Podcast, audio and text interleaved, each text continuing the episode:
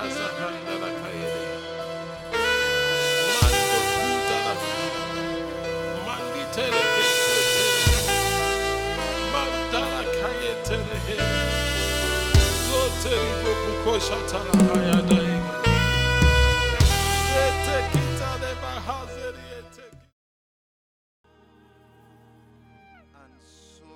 it be. In Jesus' precious name, we have prayed. That song is a prayer, right? That song is a prayer, right? The ancient words will impact you even today in Jesus' name. Amen. Okay, so good evening, everyone, and welcome once again to Thrive. If you are online and this is your first time here, we want to say thank you for joining and tuning into this channel. Um, just um, indicate, and our online pastors will welcome you. We're excited to have you here. This is a, a Bible study session. If you have questions, feel free to send them in, and um, it will get to us here, and we will treat them at the end of the teaching. And of course, those of us here in the auditorium, if you do have a question, please um, take note of it. Uh, just send it up, um, and you can ask it at the end of the teaching by God's grace. So we are in Acts of the Apostles, chapter sixteen already. And like um, I think I hear Pastor K always say, I wonder when we will finish. But today, we're actually reading a portion of the scripture from um, Acts chapter nine, from verse thirty-two to forty-three. Very interesting story. So follow us as we read. It says, meanwhile, Peter traveled from place to place, and he came down to visit the believers in the town of Lydda. There he met a man named Aeneas, who had been paralyzed and bedridden for eight years. Peter said to him, Aeneas, Jesus Christ heals you. If you're sick in the body, you're sick in the mind, whatever affliction you have, Jesus Christ heals you. In Jesus' name, say amen. Amen. It was a simple prayer. Get up and roll your sleeping mat, and it was healed instantly. Everybody say healed instantly. Then the whole population of Lydda and Sharon saw Aeneas walking around, and they turned to the Lord. There was a believer in Joppa named Tabitha, which in Greek is Dorcas. She was always doing kind things for others and helping the poor. About this time, she became ill and died. Her body was washed for burial and laid in an upstairs room. But the believers had heard that Peter was nearby at Lydda. So, or Lydda, if you pronounce it that way.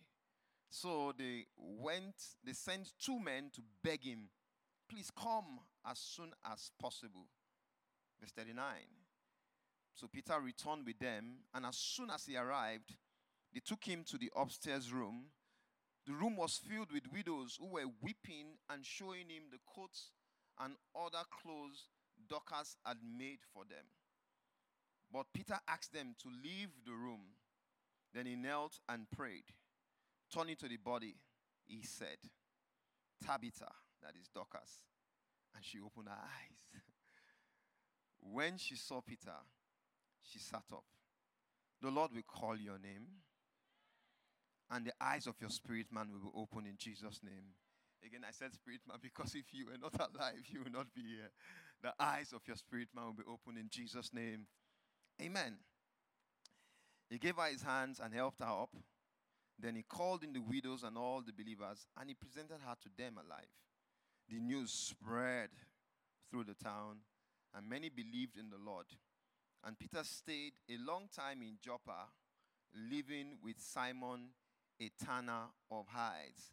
That is one that used to do leather work and worked with dead animals. Hallelujah. May the Lord bless the reading of his word in Jesus' name. Amen.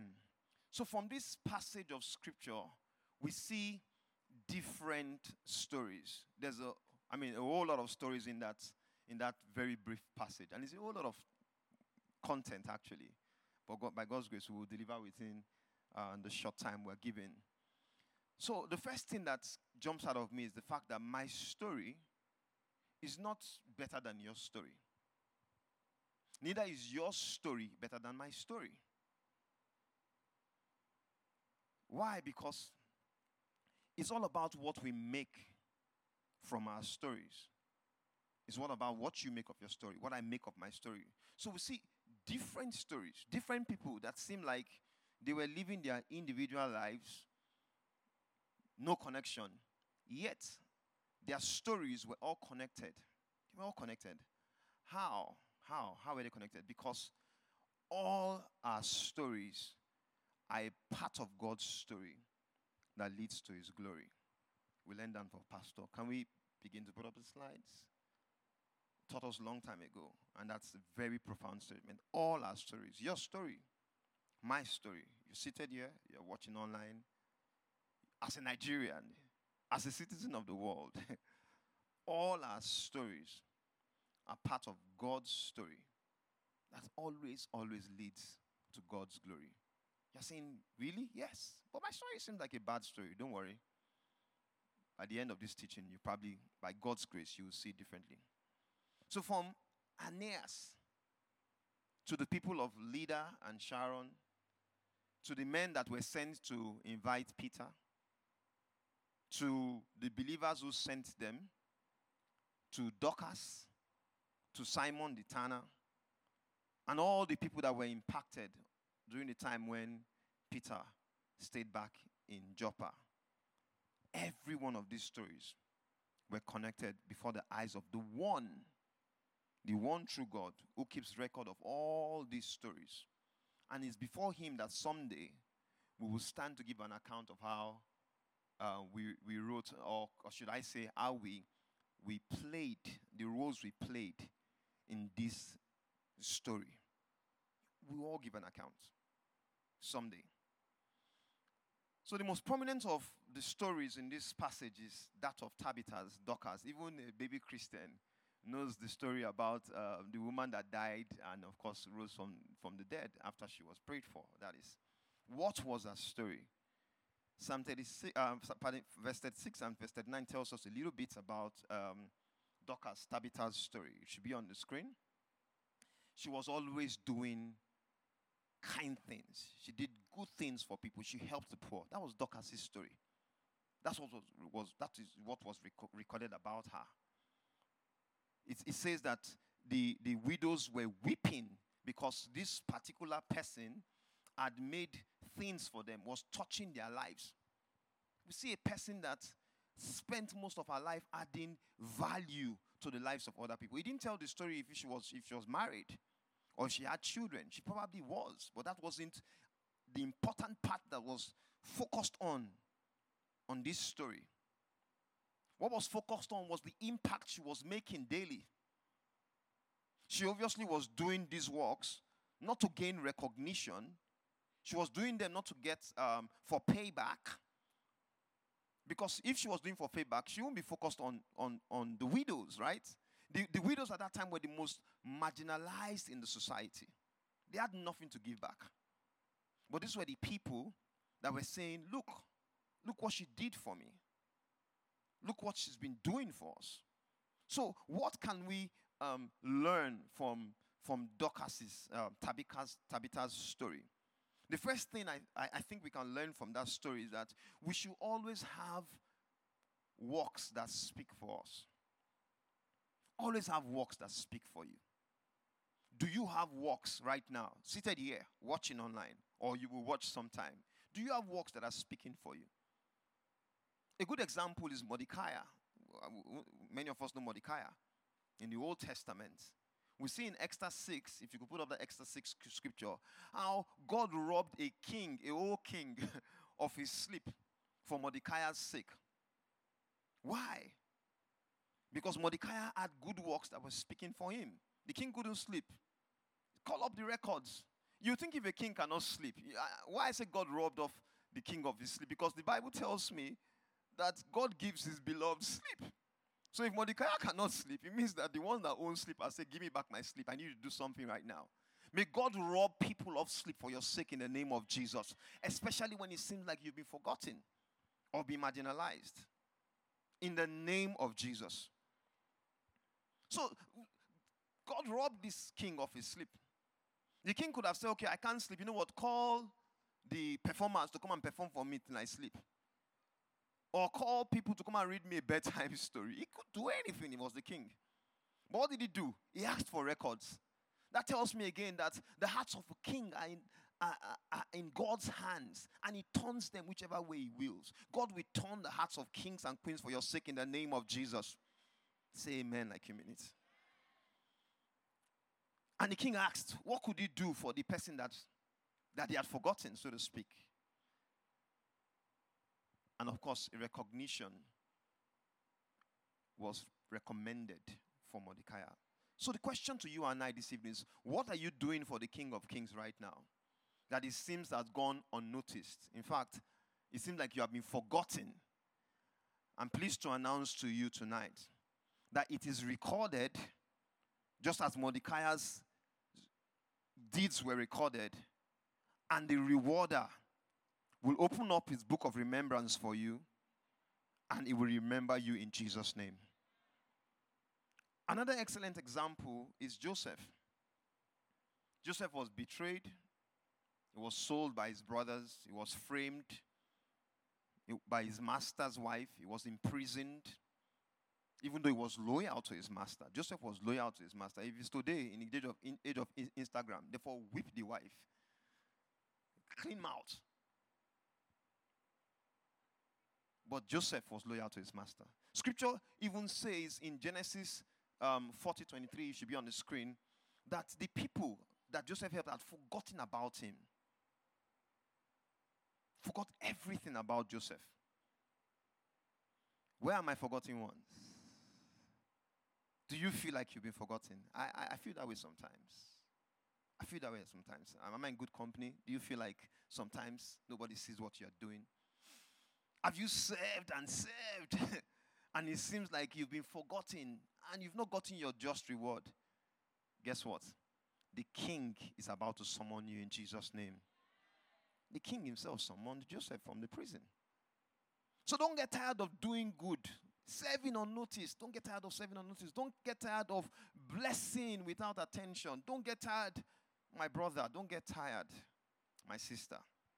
Because in Galatians six nine, it says, if we do not get tired of doing what is right before the Lord, that he will bring the great harvest. The Lord will bring your great harvest in Jesus' name. It says that when we persist, right, the Lord will bring our great harvest. So that every, we should seize every opportunity the Lord gives to us to be a blessing to everyone around us, especially those people that are seated next to you, those people of the faith. In fact, Solomon said that God judges everything that is done. Ecclesiastes twelve fourteen, everything that is done, God judges it. It says, including the secret things, I, I dare say especially the secret things, because Jesus talked about the secret things, whether good or bad. So what are you doing? Good, God will judge it. Bad, he will judge it. You're doing it in secret, no one can see it. He sees it. You are doing it in public, for sure. He sees it. He's the one that marks the script. Yes, we're not saved by works. We're saved by grace, right? But it is important that you and I have speaking works like Dorcas. Works that can raise voices that will speak for us when no one else can speak for us. For crying out loud, Dorcas was dead. But our works were speaking. And those works spoke her back to life. Hallelujah. So, today, who has said, thank you, Jesus, because of you? Have you been an answer to someone's prayer today? Or this week? Or can you even remember the last time you were an answer to someone's prayer? And if you cannot, I pray that today the Holy Spirit will help you align in the mighty name of Jesus. Is it possible that Dorcas is not the only believer that died with an unfinished dream and vision that day? I went to a site called uh, World Population, and I saw that over three, I mean, thousand people die daily. So I'm saying, okay, maybe at the time that in um, Tabitha's day, population wasn't hasn't, hadn't, hadn't exploded the way it was, the way it is today. It says deaths per day, one hundred sixty-six thousand two hundred seventy-nine people die. Deaths per hour, six thousand nine hundred twenty. In fact, the fact that you are alive, just praise the Lord. ah, deaths per minute, one hundred fifteen people die per minute. Deaths per second, one point nine two minutes. That, that means as we're speaking, somebody has died. That is humbling. It's humbling to think about. But you see, Dorcas wasn't the only one, I believe, that probably had died that day. But how come it's only Dorcas that was resurrected that day? What happened to the other people? Were they, how come there's no story recorded about anyone else that was raised on that day? Why did they not have anyone petitioning on their behalf? I, I leave that for you to wrestle. I mean, after all, it's a Bible study. Wrestle with that, even as you, you take it, take it home with you and continue in this study. Hallelujah. Another good learning point from Dorcas' story is the fact that we are all on a journey. And to journey means that there's a starting point, right? And there's an there's a destination in mind. Every journey started somewhere. There's a destination in mind. And if this is true, then you and I must keep moving. Must keep moving. Don't, don't camp out on the road. Sometimes we have the tendency to want to camp out on the road because we seem like, you know what, this journey is so tough. What I thought I was going to do when I started, and where it seems like the destination, the end point, it is just like it is jagged. I just need to stay here. I'm tired, God. Don't make an institution out of your challenge. Don't, don't, the challenges you face are part of your journey. So what do you do? You keep moving, keep moving, keep moving. What am I trying to say? Believers have challenges too. Dorcas died. She was a believer. She died. No one is immune to challenges. I'm not immune to challenges. You are not immune to challenges. Believers die too. We face challenges. But guess what? Even when believers face dead situations, our situations do not end in death. Amen? Jesus is the resurrection and the life. He's alive today. And because he's alive today, your situation will not end in death in the name of Jesus. Say amen like you mean it. What about Aeneas? Aeneas' story opened up this passage. This is about the only time I see Aeneas' name mentioned. If you please put up that scripture um, at C M N, even before you go to the next slide. Just put up that scripture. This is about the only time is is his name, I see his name mentioned um, in the scripture. But he had a story too. What can we learn from his story?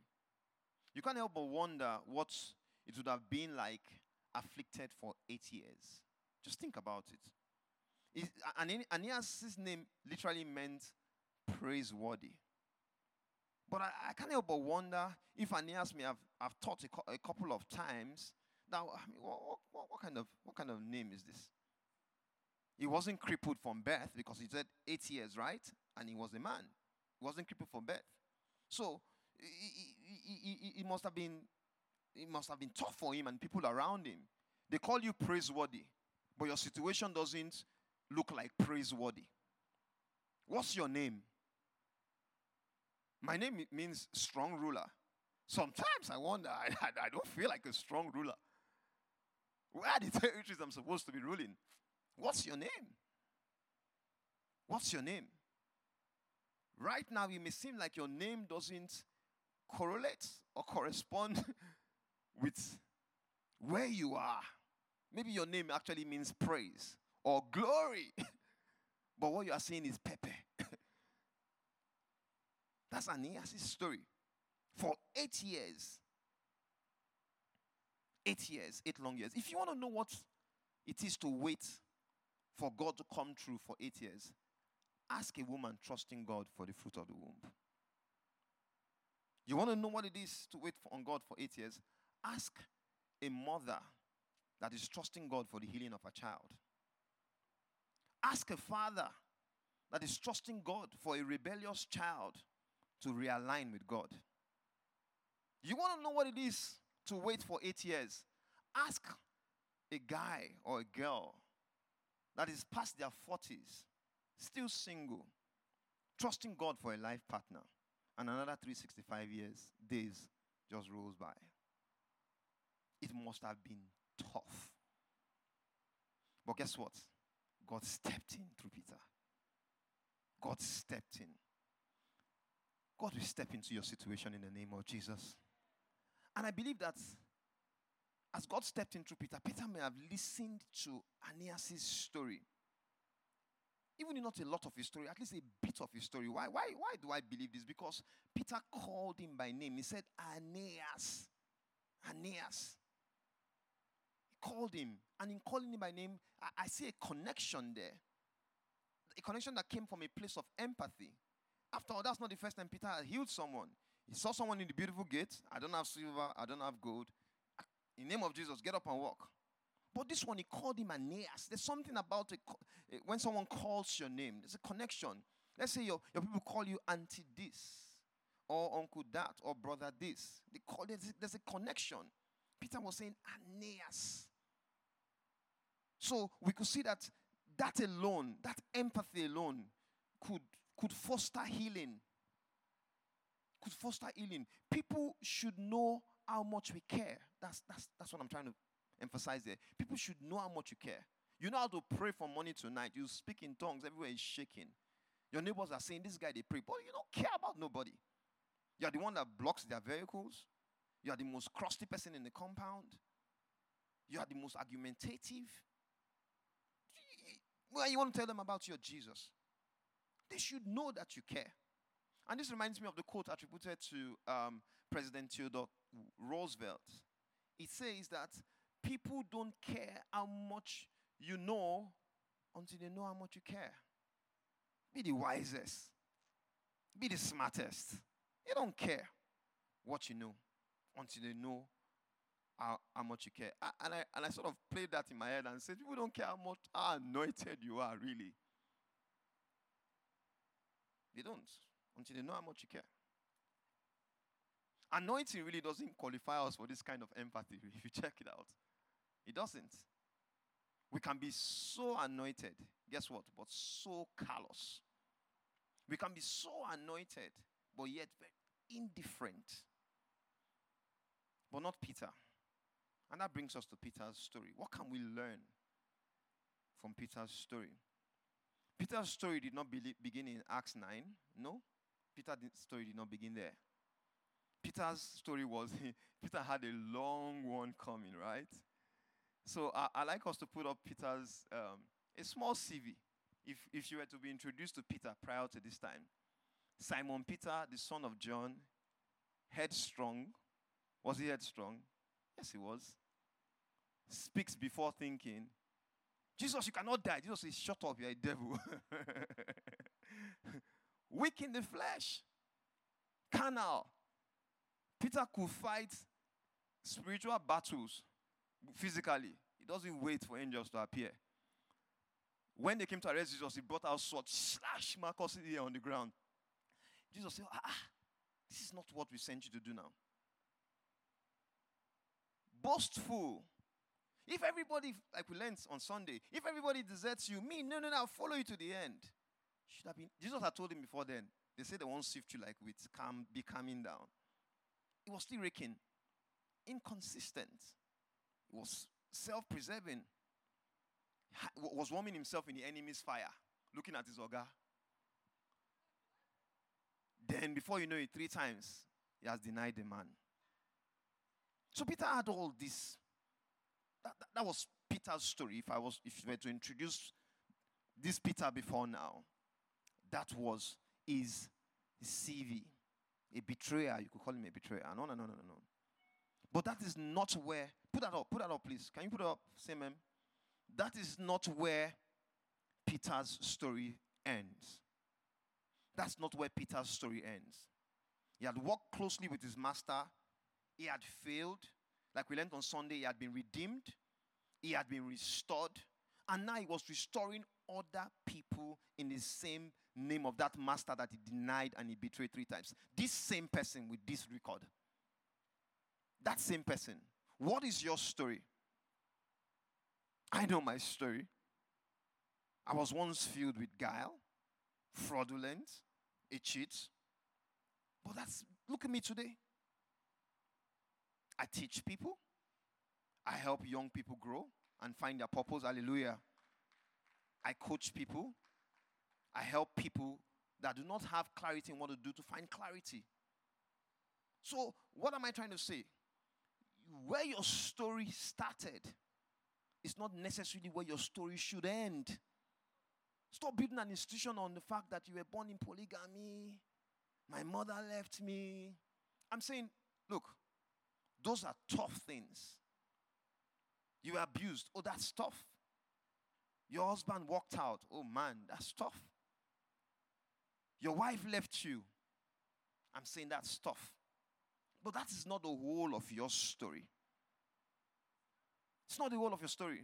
This same person, please leave it up. I just want us to leave it up for a bit. That same person was restoring people to Christ. A whole community. Look, isn't it wonderful to know that Jesus never gives us up? Never. The one he betrayed and denied didn't give up on him. Says, I'm not done with you yet. I'm going to use you to bring Dorcas back to life. I'm going to use you to give Aeneas back his legs so that Aeneas can become productive for his own family. I'm going to use you, Peter. I'm going to use you. And God is saying to you that I'm going to use you. Amen. So what about the widows? What should we say about them? They were the lowliest in the society.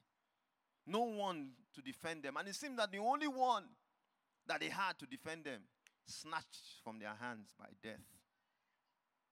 The only one that could show them mercy and grace, snatched from their hands. And at that point, it's easier for us to just throw up our hand in surrender and say, you know what, I give up. This walk with God is, is just too tough.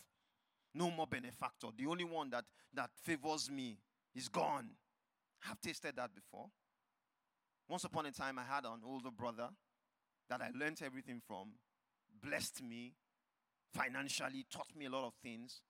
And before I knew it, in eight days, snatched from my hands. I'll give up. Oh, God, there's nothing else in this life. Guess what? You have a voice. And as long as you have a voice, when you lift up that voice to heaven, help comes from the one seated on the throne.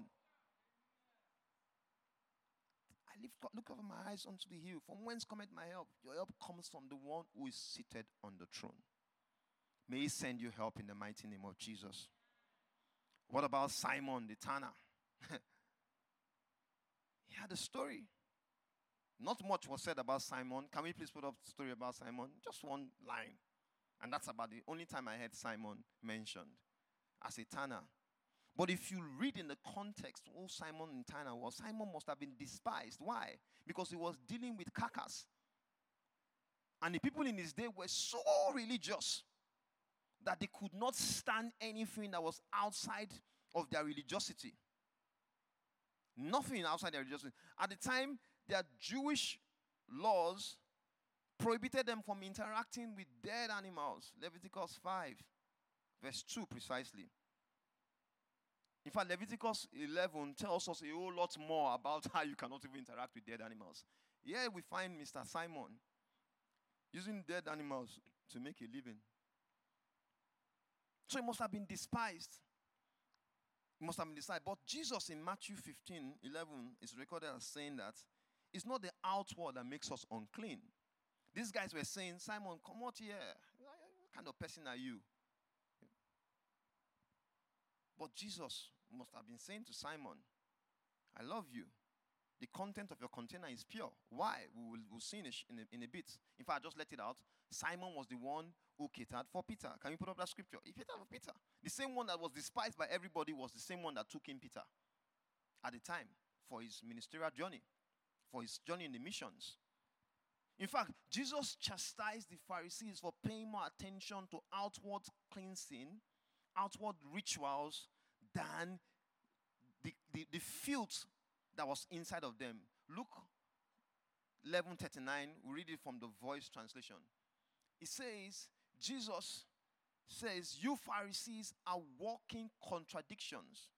You are so concerned about external things, like someone who washes the outside of a cup and bowl, but never cleanse, cleanse the inside, which is what counts. Jesus is saying to us that it's the inside that counts. Beneath your fastidious exterior is a mess of extortion and filth. When Jesus looks at you, when he looks at me, what does he see? What does he see?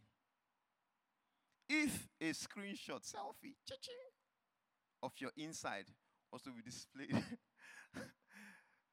on the projector, what will we see? Will it be embarrassing? Even right now. For those of us watching online, you're watching through a window. If they flip your window to the left or to the right, will they see X X X X? What, what will they see? Can hide it all, can never hide it from God. He sees everything.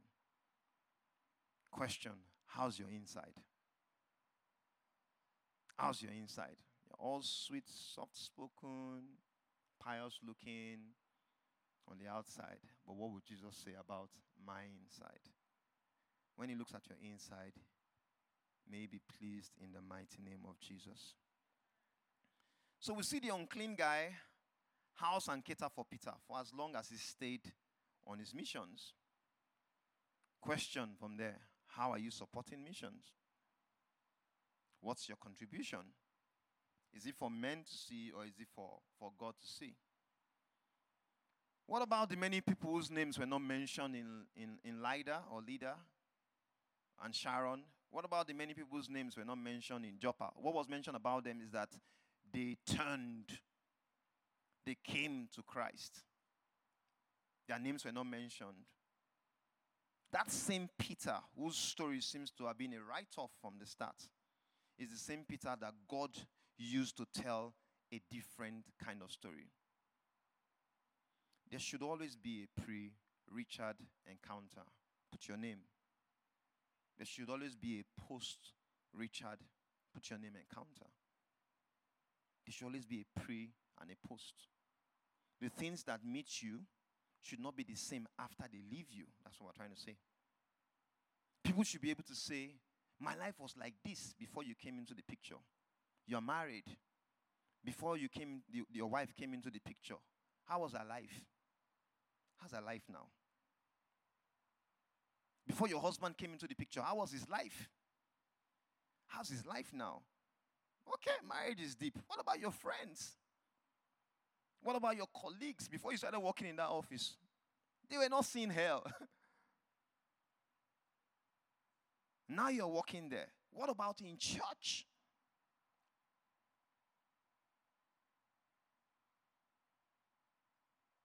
There should be a pre and an after you came encounter. Very many examples you can use. Laban, how was his life before Jacob came into his life? How was Potiphar's household before Joseph came into? We use Pot- Joseph, right? It says God blessed Potiphar's household. How was David's life before, uh, Saul's life before David stepped into the picture? Saul was hiding from a, a terrorist that was threatening him and his army. And David came in, helped him solve that problem. Saul didn't stop there. Saul was tormented. David would come in, you know, brought a sweet spirit. Do you carry a sweet spirit everywhere you go? Peter carried his own spirit. That guy with that poor C V at the start. And then people turned to God.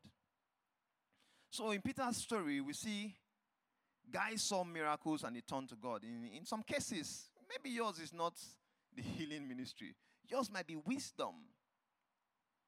In some cases, maybe you carry a love, a love that you exude that is life-changing. Whatever the case, people must have encounters with us that causes them to turn to God. You and I must make sure people have encounters with us that provokes them to say, God is alive and he lives amongst men. Amen? Heaven is waiting for you and I to happen so that people can hear your part of the story and seek God. You know, when I said People must have encounters with us that causes them to turn to God. I just, I'm just thinking. You know, there's a way you break somebody's heart that they will turn to God. That, that's not the one I'm talking about. Because of you, they'll be praying at night. No, no, no, no, that's not the one. The one I'm talking about is the one that, ah, because of you, they'll be like, I need to find this God that makes this person like this. So as we close, you may say, my, my anointing, the anointing that I have, has not, I mean, that that is playing back in my head, so it's making me laugh in my spirit. The anointing that I have has not reached the one that will make me go to a funeral home where people are mourning and, and go and lay your hand on, on the dead, you know, and, and, they, and they rise up. It's okay. It's okay. It is still God's story. And you are useful in that story, even if you're not the one that is raising the dead. You can be one of the saints that lifted up their voices concerning Dorcas. There are people, right? They said, Dorcas, don't die. Oh, yeah, send from the man of God. That can be your story. You can be the two men that actually went to get Peter, the saint. That can be your story. That's a good story, right? Or you can be Dorcas, the one that was always doing good things and helping people that were marginalized. Or you can be Simon the Tanner. You have a story. I have a story. The one that provided hospitality for the man of God while he was on missions for as long as he stayed. Guess what? When Peter's impact is being recorded, they will call Simon. Because if Simon did not house him, Peter probably would have been stressed. So what are we saying? Your own story matters. Say, my own story, my own story matters. My own story matters. So as we close today, I, I want I want us to just bow our heads at this time. Just bow your heads. If you're online, bow your head as well. We all have a story. I have a story. What is your story? Is your story still being... Is this still being told like this? Um, Simon Peter's story before he realigned, strong-headed, a betrayer, filled with guile, carnal. If that's your story, that's not a good story. But God wants to give you a good story today. So if you're here and you're saying, Lord, I need you to change my story, just put up your hands and we can pray together and be- you, you can begin a new walk today. And if you're online, you can actually put up your hand while you're home. God sees you. And is ready to give you a good, a, a new story. So if you're that one that is saying, Lord Jesus, you are my master. I need you to change my story. Put up your hands and we'll pray together. Put it up high. Yes, sir, I can see you. God bless you, sir. Put it up high. I need Jesus to change my story. And online, I think you can see the instructions are actually scrolling. Send a, me- a, a message to, to that email address, to our pastor. And then we can pray together and God will change your story. So Father, we say thank you. We thank you for your children that are surrendering their hearts to you today. We ask that you actually come in today and turn their stories around. Now, Lord, in no distant time, when these stories are told, they'll be told about your greatness in their lives. Honor and glory we give unto you, Lord. In Jesus' precious name, we have prayed. Amen, amen, and amen. Let's give a clap offering unto the Lord, the owner of all our stories. Amen. So like we said earlier, um, as Pastor comes on, if you have, um, I was going to say if you have a story, if you have a question, please send it in and we'll be happy to um, answer by God's grace. Uh, and um, if you're here online as well, send. If you're here in physical auditorium and here online, please send in your questions. Good evening, Pa. Welcome. Good evening, Pastor Richard. Well done. Thank you, sir. That was amazing. Thank you, sir. Mm, I, I, I, I know you have your story. Yeah, but um, I, I have a few questions. Uh, while we wait to our best questions, if you have questions, please remember you can okay. ask them. Okay, so... Uh, um, they might seem um, s- simple, but they're not simplistic questions. I mean, if you think about them. So, uh, my first question is, why, why do people struggle to play um, second fiddle to others? And, and is it wrong to actually be a second fiddle in, in someone else's story? So I'm thinking about the people that were not um, Simon Peter, anointed to raise the dead, or give um, Aeneas his life back.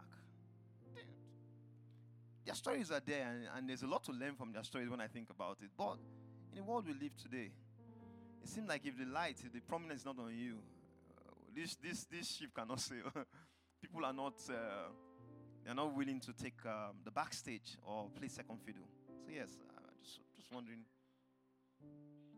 Okay, I mean, you.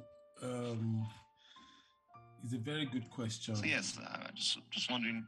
Um, It's a very good question, actually, and is um, the problem is how it is it is perceived, right?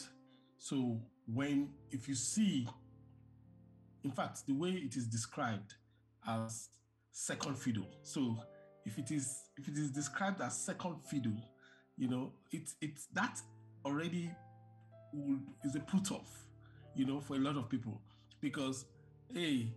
Nobody really wants to be second fiddle, you know, you know, in the sense that everybody wants to be the best that God has created them to be. And and they don't think that it doesn't sit well with thinking that it's being second to somebody else. So that description itself is a problem, you know. So you can, um, everybody cannot be a Peter. Doesn't mean you're a second fiddle to Peter. So, um, I don't know if I'm making sense. Are you there? Are you hearing me? Absolutely, sir. Absolutely. Okay, okay, okay. If I have given okay, me another so, question to add to it, well, go ahead, sir. Okay. Okay, so, um, in fulfilling destiny, that place that everybody has is the place that they have. And they are um, they are stars in that place. So um, that's why Paul would say something about the glory of the sun is different from the glory of the moon and the glory of the stars. And even stars are varied in glory, you know. And so, but every, the moon as is designed to reflect the glory of the sun. That is when the moon is fulfilling its potential. The moon is not second fiddle to the sun. The, in fact, without the moon, night will be into pitch blackness, you know? So so the, the, the moon, the moon's glory is in reflecting the glory of the sun. So the moon should never see itself in competition with the sun that, ah, why can't I have my own light and be shining my own shine? The way it is designed is that your light comes from the sun. In fact, the sun itself, how it generates its own light is that it keeps burning and burning. The sun will say, ah, look at the moon. It doesn't have to burn. It doesn't have to suffer all these things that I'm suffering. You know, you're just getting free light, you know. So we become unwise when we compare ourselves to each other. And stars also vary in glory. And glory is glory. You see, it, it, it, many times we struggle because we we don't understand how these things work. You know, so we even set up our children for on um, baseless competition. So baseless competition. So we um, the child comes third in class. I mean, back in the day they will flog you. They say the person that came first, does he have two heads? Meanwhile, meanwhile the person that came first cannot race with you on the track, you know. You are faster on the track, so you are first on the track, you know. But because we don't train up children in the way that they should go, the way that they should go means they are bent, they are natural bent, you know, so that when they grow up, they don't depart from it. So that natural bent of the child, you have to find it. Some people, it is in the track. Some people, it's in the academia. Some people, it is politics. Some people, it is business. Not everybody's an entrepreneur, for instance. Some people need to be employed. You can't say, oh, I don't want to report to anybody. I want to be my own boss. And you're not designed to be an entrepreneur. Oga, you drink Gario. They call it Garium sulfate. You know, so, you know, everyone. And when we begin to appreciate everyone for the role they play, everybody begins to manifest in the way that they should, and they feel secure in their delivery. So a, a, a, a Steve Jobs, for instance, can never say to Wozniak that, what is wrong? I mean, I'm your boss. I mean, you, you know, you know, and, and talk down on him. No, because even though the guy is number two, or Steve Obama, Obama to Bill Gates, Obama was is the it was the it was described as the perfect assistant. That is is that is his bent. Is designed to assist. If if the day he says, "Oh, I want to," in fact, when he left Microsoft, he's still the he's still a millionaire today because he hooked up with Bill Gates. There are many barmans today starting enter- enterprises that they have no business starting. Instead of them to go and look for their Gates, sorry, um, it's a lot I've said. You know, let me stop. Wow. In fact, you you answered the second question, because when you began to talk, I, I, I mean, something I wrestled with. I, I thought about Jonathan and and David. Jonathan had no qualms in saying, "You know what, David, you come and be king, and I will be your, I will follow you. This is this is what God has called you to do." So perhaps if, if Jonathan had, had taken leadership, it probably would have been, um, according to you, Obama instead of, uh, of of of a Gates, you know. So I mean, that was. Let's just give a clap of hand to the Lord. That's. That was. Lord, in fact, in fact, this Jonathan example you've given, you have touched something again. Yeah, go, can we can we can we dive into it, please? I believe that many Davids have not fulfilled their potentials because many Jonathans are holding on to the throne and have refused to serve them. You can, Jonathan, you can clap if you want to. You can clap if you want to. Jonathan, Jonathan's greatness is the glory. And when he gets to heaven, by the way, how he will be celebrated is how he was supportive of David, not how he ascended to the throne. So, So his crown that is waiting for him in heaven is not going to be judged by did he get the throne or not. It's did he assist David to get the throne or not. That would be the determining, determining factor. And Jonathan was comfortable in his skin. In fact, his father was abusing him. That you useless boy, you know, is your friend will be. And the guy is like, I have no problem. It's the one God has chosen. Ah, speak. Pastor Richard. Hallelujah. You know, I don't know if you remember, in two thousand thirteen, Debbie might remember, you took us for a leadership training. Can you remember? With Baker. Debbie, can you remember? twenty thirteen. And Reverend Otabil said something that changed my life. I have never forgotten. In fact, sometimes when the devil, you know, everybody gets tempted. When the devil wants to tempt me to foolishness, I'm always reminded about what he said. And I'll say it. He said, some people will never be promoted to the palace. Mm. Because when they are promoted to the palace, they will expose the madness of Saul. Mm. That was such a... That, in fact, for me, that scattered my head. Mm. Why? Because David never said, make on a gun see you, my God, don't craze. Mm. Not once. To the point that David even had an opportunity to even kill the mad ogre. He didn't. He said that's why some people will never be promoted to the palace. And I, as, I, again, you have opened up some somewhere else.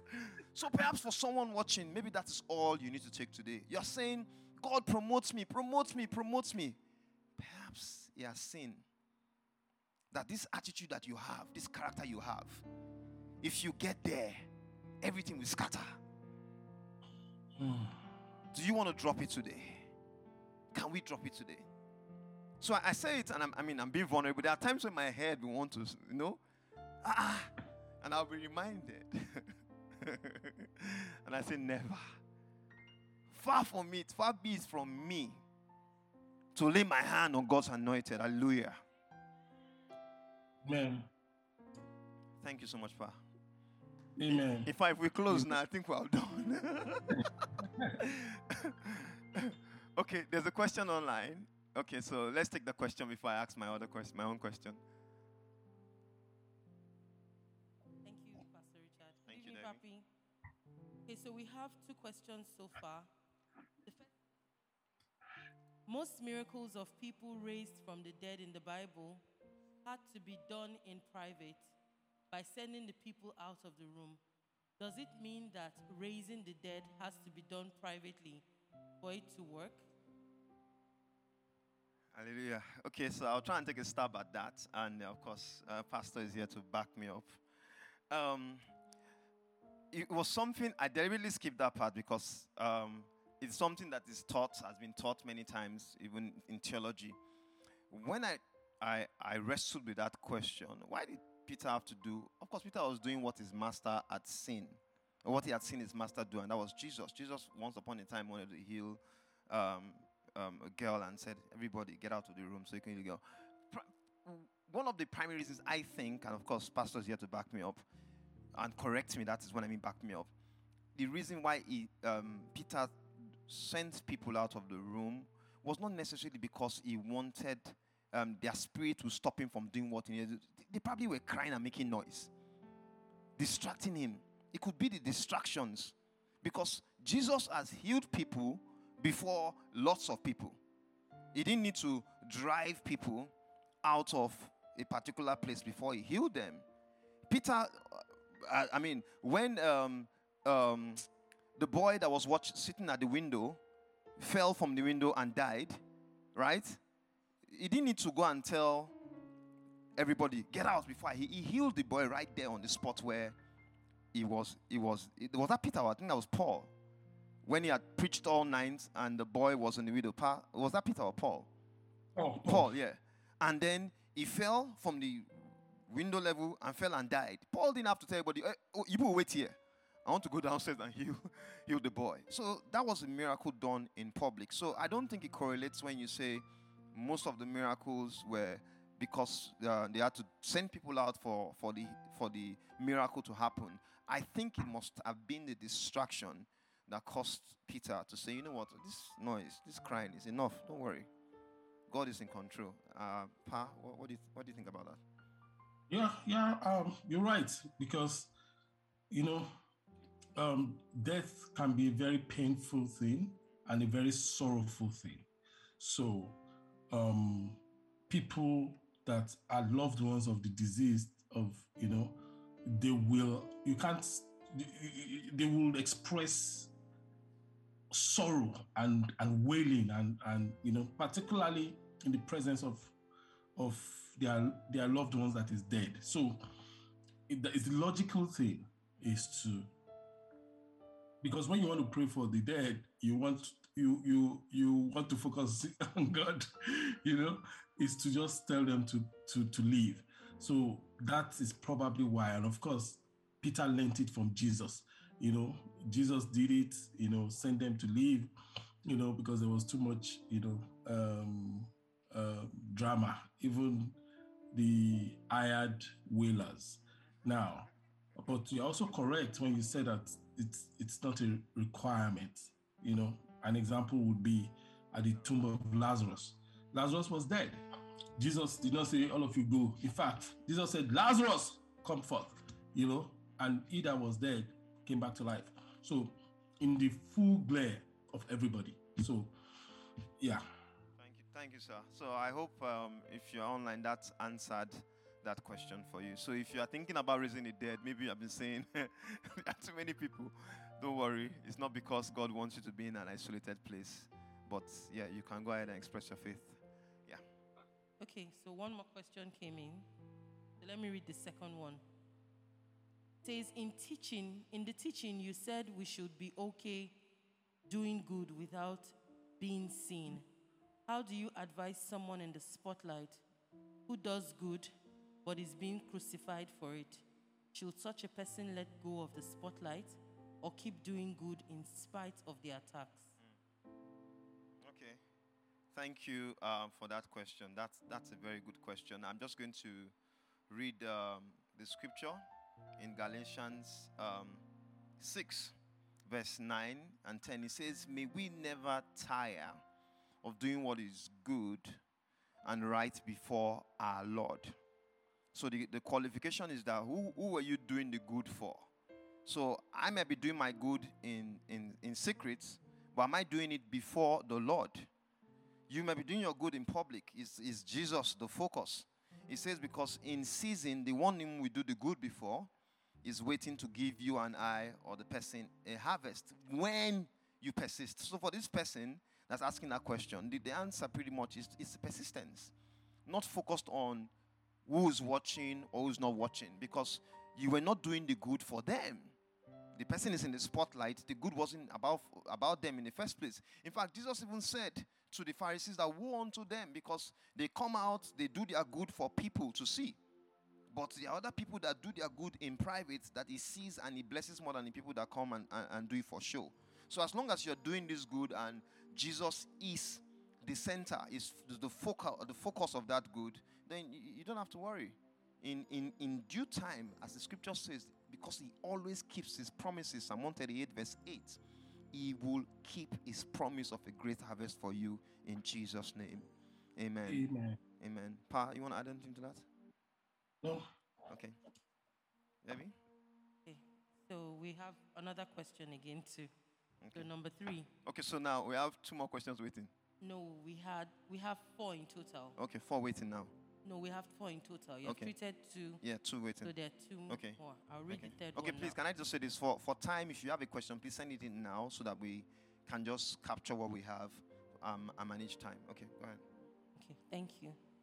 How do we position our mind when we when praying? How do we focus on God? Do you paint a picture of someone in your mind? I like that. That's, that's a very good question. So I will answer that from... Um, my my own experience in praying, because I, I try to pray. So when I'm praying, I, I don't necessarily... Um, back in the days, as a young Christian, I used to try and imagine what God looked like. As a matter of fact, I remember one of our pastors, one I mean, that was one of the people that uh, Papi gave to mentor me, right? I told me that when they were worshiping, they saw a throne room. So for the next like one year, when I was worshiping, I, I closed my eye and be looking for the throne room. And it was a bit distracting for me, right? Because when she painted the story, I, I let it out. Say she, okay, I just couldn't get over it. Like I still, the same song me and this person were listening to. This person was, this person was in a throne room. I mean, I worshipped. I, I didn't say a throne room, but how come she was in a throne room? I didn't see so. Anytime I close my eye, where's the throne? In fact, sometimes I'll paint a picture of me, one small tiny thing, at the top of the throne room. But it wasn't real. It wasn't just walking. So basically, when I pray, I just focus on the fact that God is a good God. I know he's there. So I'm praying. I know that the person I'm talking to is just right here with me, and he loves to hear my voice. So I'm not, I'm not trying to imagine what already is. He says he won't leave me. He says he won't forsake me. He says he's always with me. He says my body is his temple. So I'm praying from my inside, knowing that he's already there. I don't have to imagine what he, he, he, he looks like, whether his hairs are silver, white, whether he has long beard here. I don't imagine all those stuff. You know, but one thing that can help this person as well is take a scripture. Give thanks unto the Lord for his good and his mercies endure forever. Just hold that scripture. And you know you can pray that scripture for one hour. When you say, give thanks unto the Lord for his good, and you remember how good he was to you yesterday. Can you exhaust God's goodness? How good he was to you last week. You don't have to picture his, picture him. Picture the good things he has done. How good he was to you when your child that was sick became well.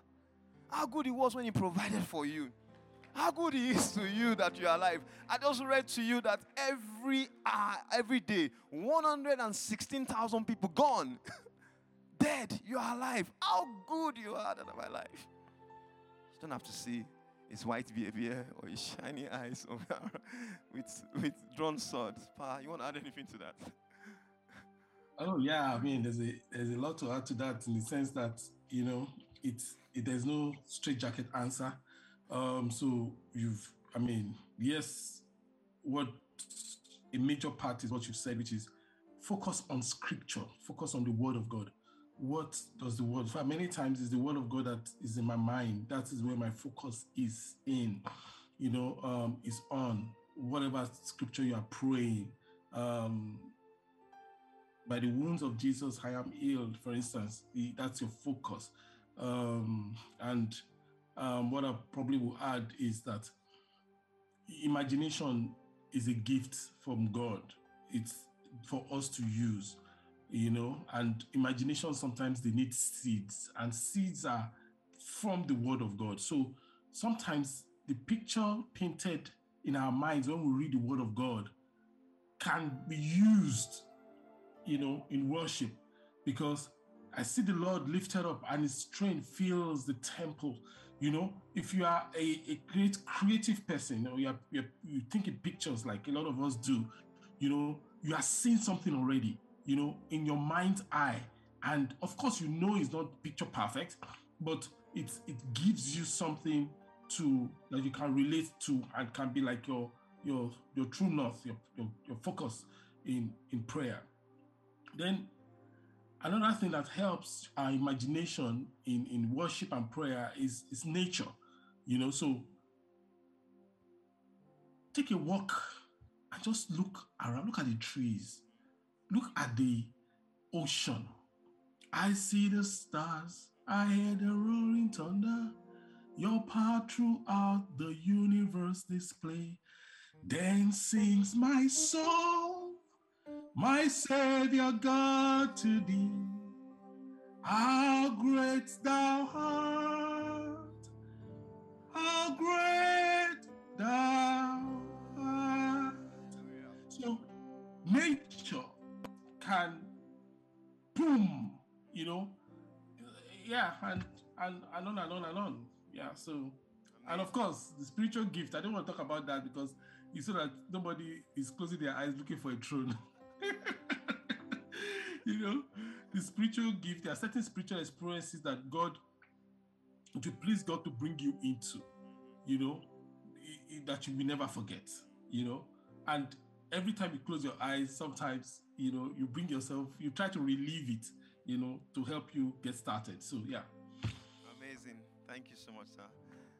Uh-huh. In, in fact, I think about now, because um, when I go for runs these days, I, I pray. And it's, it's a beautiful thing, actually. So one of the prayers I'm saying, see, this heart is like the heart. I'm hearing my heart pound, but it doesn't stop. And I'm saying, how what, how complex is this thing that doesn't need a fuel? In fact, sometimes a car is driving past me. I try to put off my speed and um, match, of course. And in my mind, I'll say, that thing uses fuel. Your body doesn't use fuel.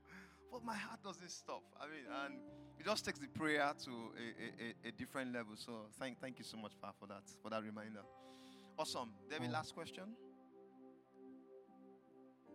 No, please. Um, so question number four says, okay. What does it mean to pray without ceasing? When men of God say they pray for twenty-four hours, is this thing really possible?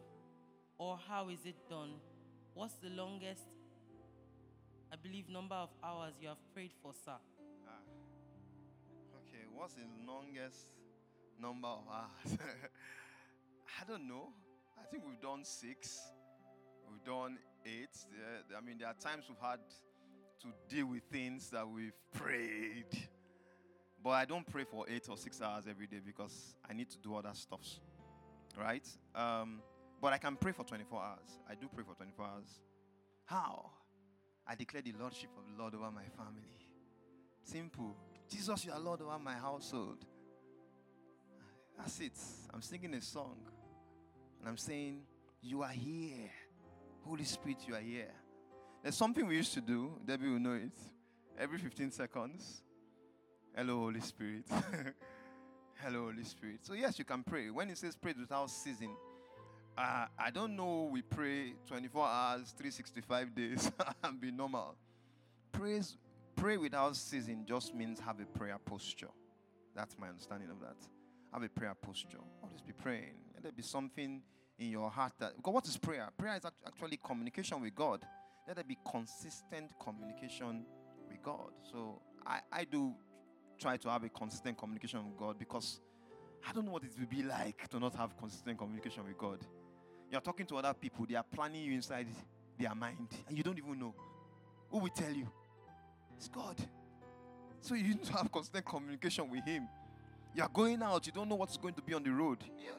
Who will tell you? It's God. Save me from the noisome pestilence, the sudden destructions that lays waste on noonday. It's God. So yes, you can pray without ceasing. But I don't think you need to remain in one place, not do anything, and pray for twenty-four hours, seven days, three hundred sixty-five days. Your life will never be the same again. you want to you want to you want to take it from there, sir? Oh, it is you were the one that was asked how many hours you pray, not me. I know, pastor prays twenty-four hours in some days, you know. You are the one that, you are the one that was asked, it's not me, so I have no, I have no comment. Please, whoever you are, send a message to that email, femi money at g f h live dot t v, and you will get your answer. But mind you, terms and conditions apply, and don't try this at home. Hallelujah. Okay, yeah. That final question. I believe so. It okay, don't send any question again, please. I'm just kidding. Why? I have my last question, so if you come to me before I pastor treats my last question, of course you can go ahead. That's the reason why we're here anyway. So, my last question: What, what are practical steps you can take on on this um, faith journey to ensure that we finish well? Well, I mean, for for example, Saul started out right. He went looking for something, he found God. But Saul's story was, I mean, was, was a terrible end. David, on the other hand, started from obscurity. His own story was jaga jaga. He, David had many, many other things. But David's story, I mean, and, and to the point that till, till date, we still use David's story as as, as a reference. So, so What, what are the practical steps we can we can take to, to to finish our own stories properly? There are many things, I mean, of course, I can say here, but the most important thing, you know, which is what um, um, my spiritual father used to say to me, and um, Pastor Esco of blessed memory. Interestingly, it's going to be fifteen years in three days that he wow. that he passed, wow. you know. You know, he, he used to say to me that, you know, Femi, this work is a hard work. This work, guard your heart. The difference, those two examples you gave, the difference between David and Saul was the heart. David's heart was gold. He, he, he, he like you said, he protected his leader. He will, he will not take what God has not given him. He will, I mean, it wasn't perfect. I mean, in fact, David did arguably more bad things, quote unquote, Absolutely. than Saul did. Yes. You know, yes. you know, David was a bad boy, if you will. But God said, I found a man after my heart. David's heart was just after God's heart.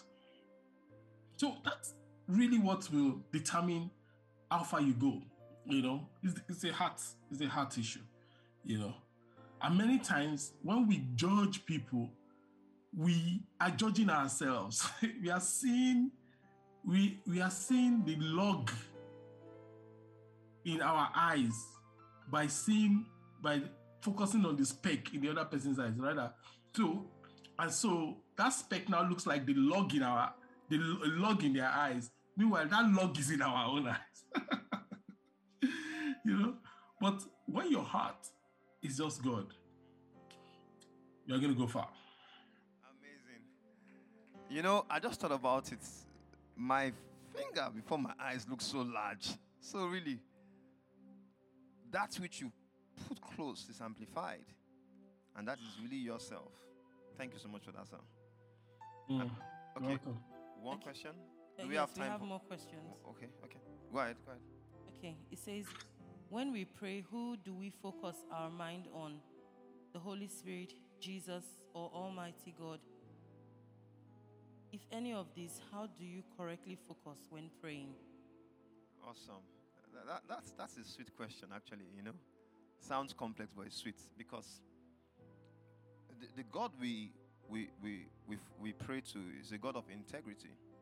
And integrity means that it's just one. It's just one. God is not, um, he's God in three persons, but he's the same God. He's the same God. So you're, you're praying. In fact, I'm reminded of that scripture that tells us that the Holy Spirit, uh, Jesus said the Holy Spirit will take of what is mine and reveal to you. So you're, you're praying to God through Jesus by the power of the Holy Spirit. You're praying to God through Jesus or by the power of the Holy Spirit. So you're not saying, I pray one prayer to God because it's God that will handle that part. I pray another prayer to Jesus because this is Jesus' own department. Then I'll pray another prayer to the Holy Spirit because the Holy Spirit, no, no. The same God. You pray to God through Jesus by the power of the Holy Spirit. Amen. Okay. Pa, you want to you wanna, you wanna, you wanna throw more on that? Awesome. No. Thank you. One more. Ah, Father, do we have time for one more? Sure. Okay. Bring it on. Let's do it. Thank you. Um, the final question says, how do we finish well? Hmm. Hmm. How do we finish well? I, I think Pastor actually answered that question. Um, so I don't know if the person, you probably, he asked that question before Pa answered the last question, the, the heart work. You want to finish well, check your heart. And most times the Holy Spirit would would will tug at your heart. Will tug at your heart. He will tell you things. You know, I, I share something, I'll be vulnerable. Back in the days, I, I began to pray kind of prayer, you know, and just God reveal me to me. Next thing I heard was pride. Ah, pride, I'm not proud, you know. As a matter of fact, when they were giving me away in marriage, my wife is listening, she can hear, can testify. My father, the only thing he had to say, that this is my son amongst all my other sons. Is the gentle one. He doesn't have anything. And I was puffing already. Yeah, tell them. Tell her. Imagine when your father is endorsing you like that before the whole world. I felt so good. But then, the whole, when I asked God, reveal me to me, the Holy Spirit said to me, pride. I said, pride? Where is the pride? And then he says, I will show that, you pride. That is, yes, that is pride. Exactly. Where is the pride? That is pride. Because Peter, I don't want to even go there. Anyway, so I'll finish a conversation. And when I leave, I had a conversation. Let's say, for example, with Debbie asking me a question. A simple conversation. She's gone. She didn't even think anything about it. When I'm done, the Holy Spirit will say, pride. Say, how? And then he will play back the conversation. And I will see more than one instance in that conversation where pride was showing up. The heart really is massive. Mm. The Bible says mm. it is wicked, it is deceptive. Who can know all of it? So if you get your heart right, mm. you finish well. And God will help you mm. in Jesus' name. Amen. Amen. Pa, are we good? Yeah, yeah. Okay. We're good. Well done, Pastor Richard. Ah, let's give a clap of hand unto the Lord. this was um, thank you, thank you, thank you so much, Brad. That was uh, deep, deep insights right there. Okay. Thank you for listening to this. I want to encourage you to share this resource with your family and friends. God bless you.